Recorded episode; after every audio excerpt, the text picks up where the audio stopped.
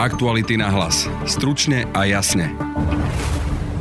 Daňoví podvodníci, ktorých právne zastupoval Gábor Gal, boli už odsúdení za krátenie dania poistného.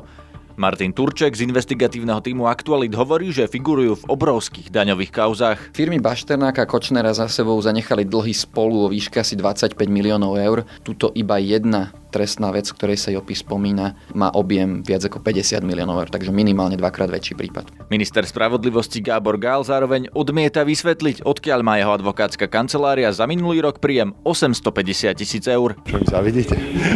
Opozícia žiada, aby minister vyvodil osobnú zodpovednosť. Budete počuť Veroniku Remišovu z Olano. Je to v podstate to isté, ako by v sporoch so štátom pomáhal Bašternákovi alebo Kočnerovi. A Eugena Jurzicu z SAS. Aby sa po obhajovaní takýchto prípadov stal niekto ministrom spravodlivosti. V dobre fungujúcej krajine by sa toto podľa mňa nestalo. Argumenty ministra rozoberieme aj so šéfom Transparency International Slovensko, Gabrielom Šípošom. No je to vážny problém, či, či vôbec minister má pokračovať v funkcii.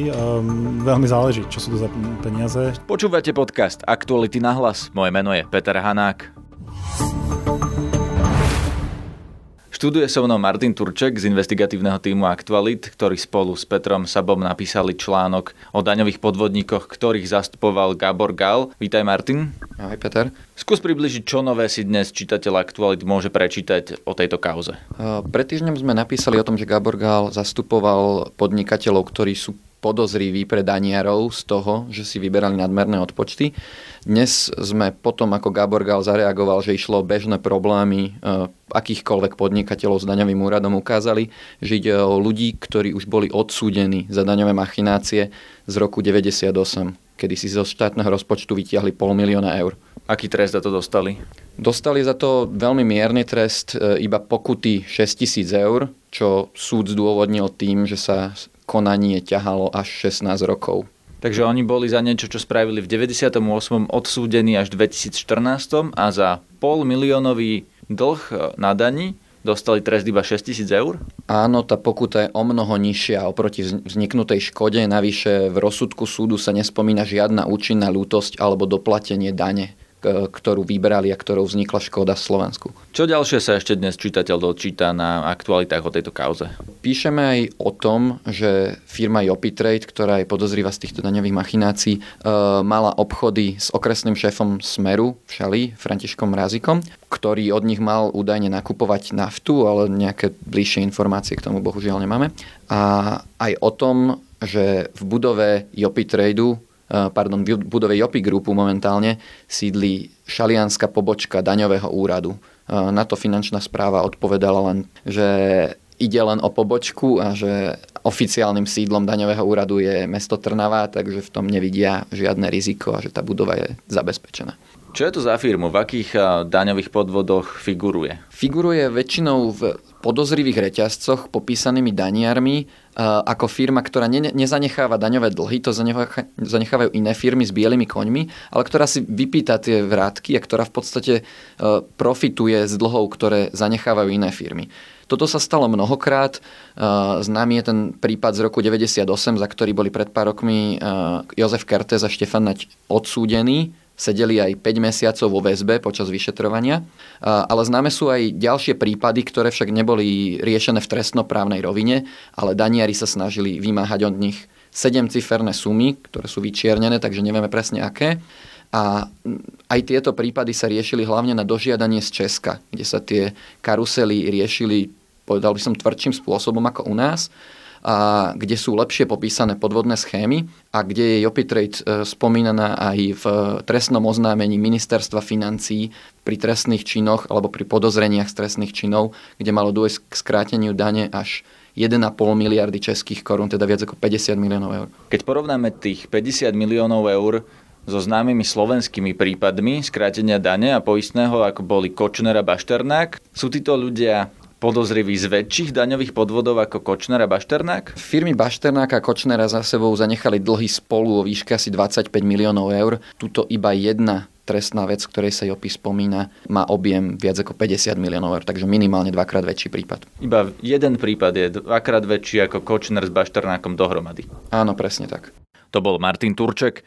Ministra Gábora Gála sme konfrontovali ešte minulý týždeň, kým sa ešte nevedelo, že jeho klienti boli už aj odsúdení. V reakcii na prvé články o tejto kauze tvrdil, že ak sa jeho klienti dostanú do trestnoprávnych problémov, od prípadov odstupuje. Na naše otázky, či vedel, že títo klienti sú odsúdení daňoví podvodníci, v piatok reagoval, že to počuje prvýkrát od nás. Od tohto konkrétneho klienta priznal príjem 13 tisíc eur. Nadalej však odmieta prezradiť mená jeho ďalších klientov, od ktorých má jeho advokátska kancelária za minulý rok príjem takmer 850 tisíc eur. Neodpovedal ani na to, či nejde o peniaze od ďalších daňových podvodníkov.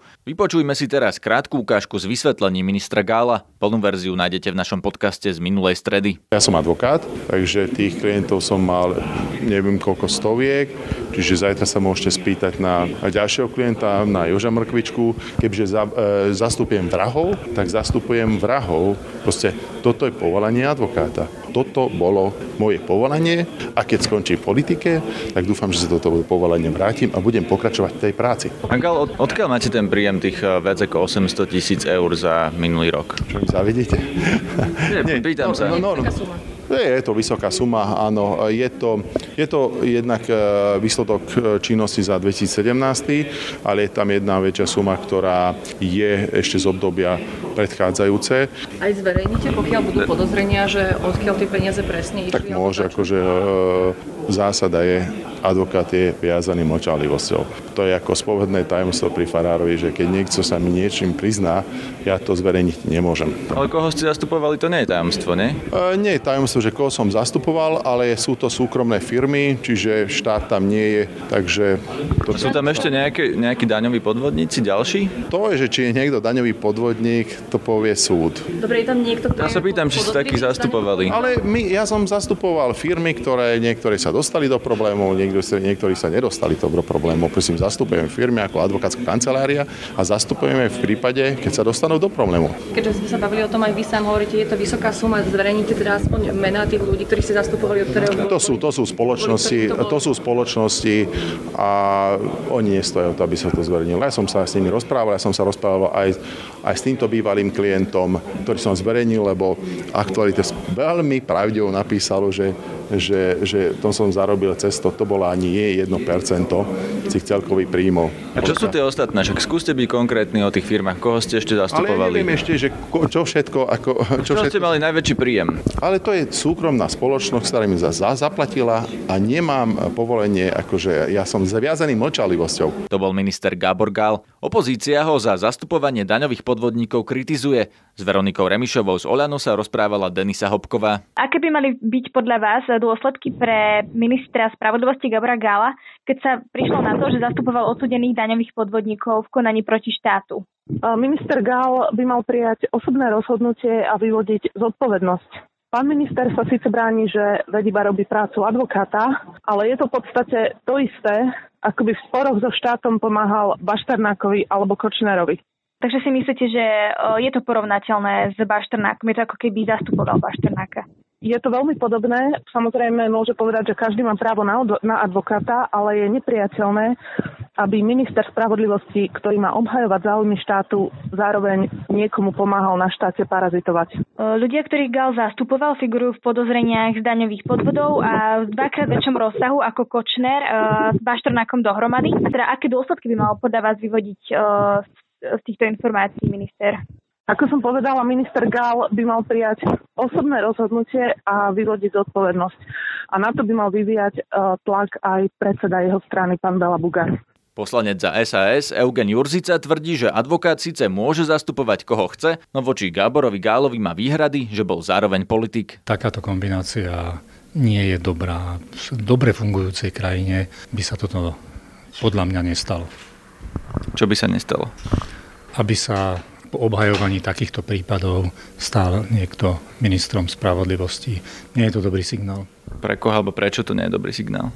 Nie je to dobrý signál pre spoločnosť, pretože tá má mať signál, že tí, ktorí riadia spravodlivosť, sú v poriadku nielen právne, ale aj morálne, že naozaj chcú, aby Slovensko bolo čistou krajinou.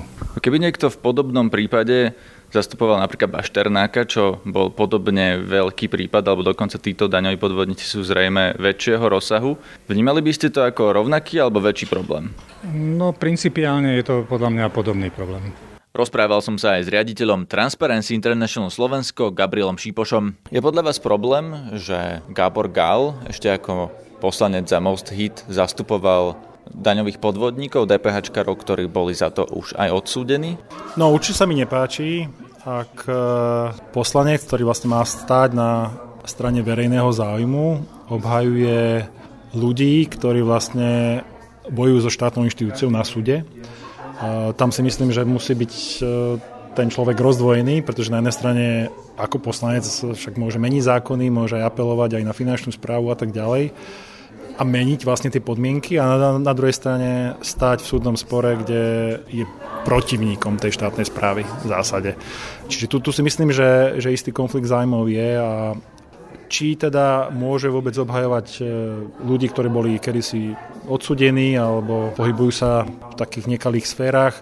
E, na, na jednej strane chceme, aby aj takíto ľudia mali e, férovú šancu na obhajobu. Na druhej strane v prípade poslancov si myslím, že tam by mal byť ďaleko opatrnejší v tom, akých klientov si vôbec zoberie a či ten záujem, ktorý on obhajuje, je naozaj verejným záujmom. Ak si uvedomíme, že tí daňoví podvodníci, ktorých obhajoval, figurovali v daňových podvodoch rozsahu dvakrát väčšieho ako Kočner s Bašternákom, alebo teda v podozreniach z daňových podvodov, čo, čo nám to hovorí o Gaborovi Gálovi? No tu je kľúčová otázka, či o tom vedel. Ehm, to, to, to si nie som istý, ale samozrejme, ak, ak toto vedel, myslím, že, že, že ani náhodou sa nemal púšťať do, do obhajoby um, takýchto ľudí, ktorí navyše ešte v tom, v tom spore sa snažili ako keby získať ďalšie peniaze. Viete si predstaviť, že on ako právny zástupca týchto ľudí na súde by nevedel, že boli trestne stíhaní a odsúdení dokonca? Neznie to pravdepodobne. Ale opäť neviem celkom detaily, eh, či to bolo dávno, či to, bolo, či to bol prebiehajúci spor ešte vtedy, alebo ako. Ale um, áno, ako Zdá sa mi úplne legitímne sa spýtať e, pána ministra, ako si vlastne, e, aké mal kontakty s týmito ľuďmi, ako k ním prišiel, a čo o nich vedel. Minister má zároveň, teda jeho advokátska kancelária má zároveň 850 tisíc príjem za minulý rok, ktorý minister odmietol vysvetliť, povedal, že to je advokátske tajomstvo, že on nebude hovoriť, koho zastupuje. Je to podľa vás v poriadku, že nevieme, odkiaľ má minister príjem 850 tisíc eur ročne? Ja si myslím, že úplne primerané e, pre verejnosť poznať e, takéto veľké peniaze, ale odkiaľ prišli vtedy či už poslancovi a teraz aj, aj ministrovi spravodlivosti. Čiže e, nejaké vychrúcanie, že to je proste nejaké advokátske tajomstvo a tak ďalej. Však v poriadku, ale to tromfne verejný záujem poznať, či my máme vo vysokých funkciách e, vo vláde ľudí, ktorí majú čisté peniaze, ktorí, ktorí zbohatli z z činnosti, ktorá ani náhodou nie nejde proti verejnému záujmu, takže e, si myslím, že minister e, by mal vysvetliť, odkiaľ vlastne tie peniaze prišli, čo to za investícia e, bola a či bola naozaj v súlade s verejným záujmom. Myslíte teda, že by mal povedať, od koho konkrétne má tie peniaze, koho zastupoval, akých klientov, mal by to odkryť? Áno, záleží, lebo to, to jeho vyjadrenie čítam, že nie je mi úplne jasné, hej, keď, keď to hovorí ako investícia, že čo to je, to mi neznie ako advokátska činnosť, čiže neviem, či je to odhalenie klientov, alebo je to odhalenie nejakého biznisu s nehnuteľnosťami, alebo, alebo s čím, s akciami.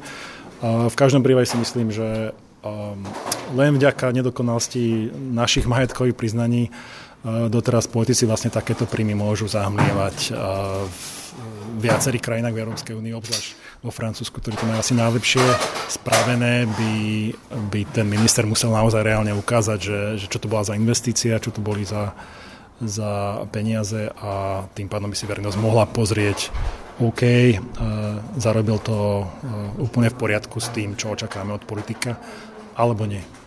Ak by sa ukázalo, že zastupoval ďalších daňových podvodníkov, že tie jeho príjmy boli minimálne z časti od ďalších daňových podvodníkov, je to pre vás problém? No je to vážny problém, či, či vôbec minister má pokračovať v funkcii. Veľmi záleží, čo sú to za peniaze, čo, čo za ne, za ne spravil. Keď ich neodkryje, ani tu nevieme odhadnúť tú primeranosť. Predstavme si, že robil pre reálnu firmu, ktorá má reálny biznis, ale popri tom robí aj nejaké daňové podvody, napríklad vratky DPH. Ak pre nich robil naozaj advokátske služby, že ich zastupoval v konaniach pred súdom a má teda peniaze od daňových podvodníkov za v podstate legálnu advokátsku činnosť, je to problém? Áno, z, z môjho pohľadu je to problém eh, pre ten typ toho klienta. A opäť, ak je to nejaká náhoda, že on o nich nevedel a čo ak úplne by som nevylučoval, tak, tak nech sa páči, ale ak o nich reálne vedel a vlastne bojoval so štátnou správou, aby ešte, ešte viac bohatli, tak to sa mi zdá len málo zlučiteľné s, s vlastne charakterom jeho funkcie v súčasnosti. Takže pokiaľ nebudeme vedieť tieto detaily, tak e, si myslím, že že minister len spochybňuje vlastne svoju funkciu a, a našu dôveru v to, že, že koná čisto vo verejný záujem. To je z dnešného podcastu všetko. Počúvajte nás opäť zajtra. Nájdete nás na facebookovej stránke podcasty Aktuality.sk, cez iTunes, Google Podcasts, Podbean, Soundcloud alebo Spotify. Na dnešnej téme spolupracovali Jan Petrovič, Peter Sabo, Martin Turček a Denisa Hopková. Zdraví vás, Peter Hanák. Aktuality na hlas. Stručne a jasne.